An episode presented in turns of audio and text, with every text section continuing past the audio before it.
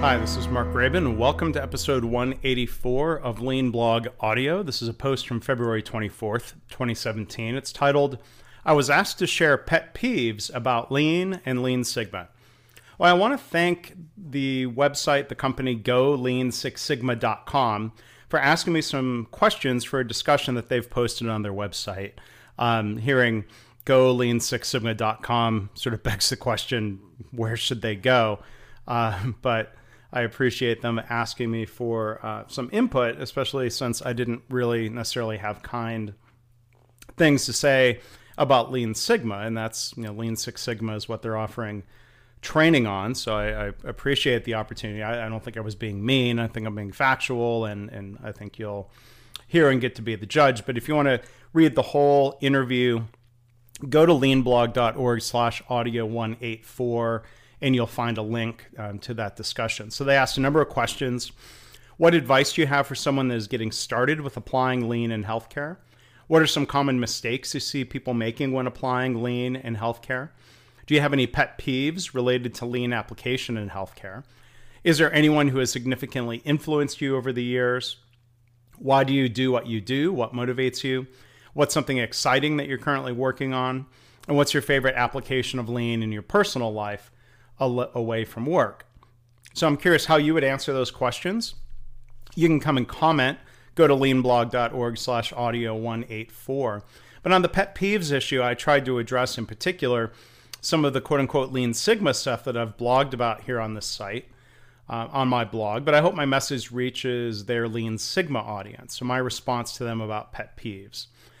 One of my biggest pet peeves is more related to lean sigma in healthcare or otherwise most Lean Six Sigma training, when you really look at the curriculum and time spent, it's not 50 50 Lean and Six Sigma. It's usually about 90% Six Sigma.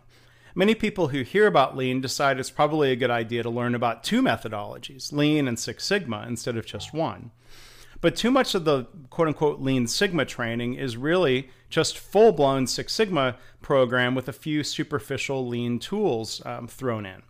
People are taught for example, quote, lean is just another tool in the toolbox, instead of getting an appreciation for lean as a culture, philosophy, and management system.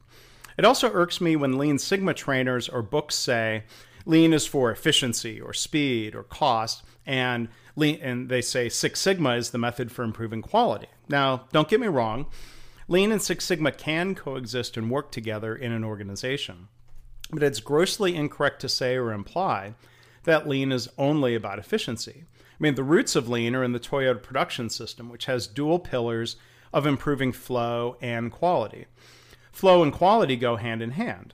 Improving quality, and lean has many methods that can be used directly to do so, leads to better flow. And better flow leads to better quality, especially in healthcare, when better flow means shorter waiting times for patients and therefore better care. It would be more correct to say that both Lean and Six Sigma can be applied to improve all of the measures and goals that matter to people safety, quality, flow, cost, efficiency, employee engagement, etc.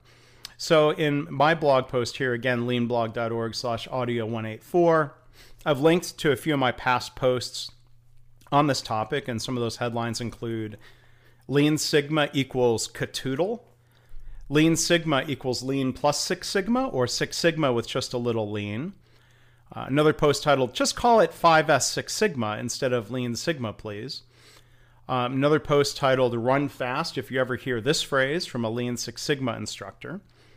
And um, I want to remind everybody, I'm on a little bit different topic.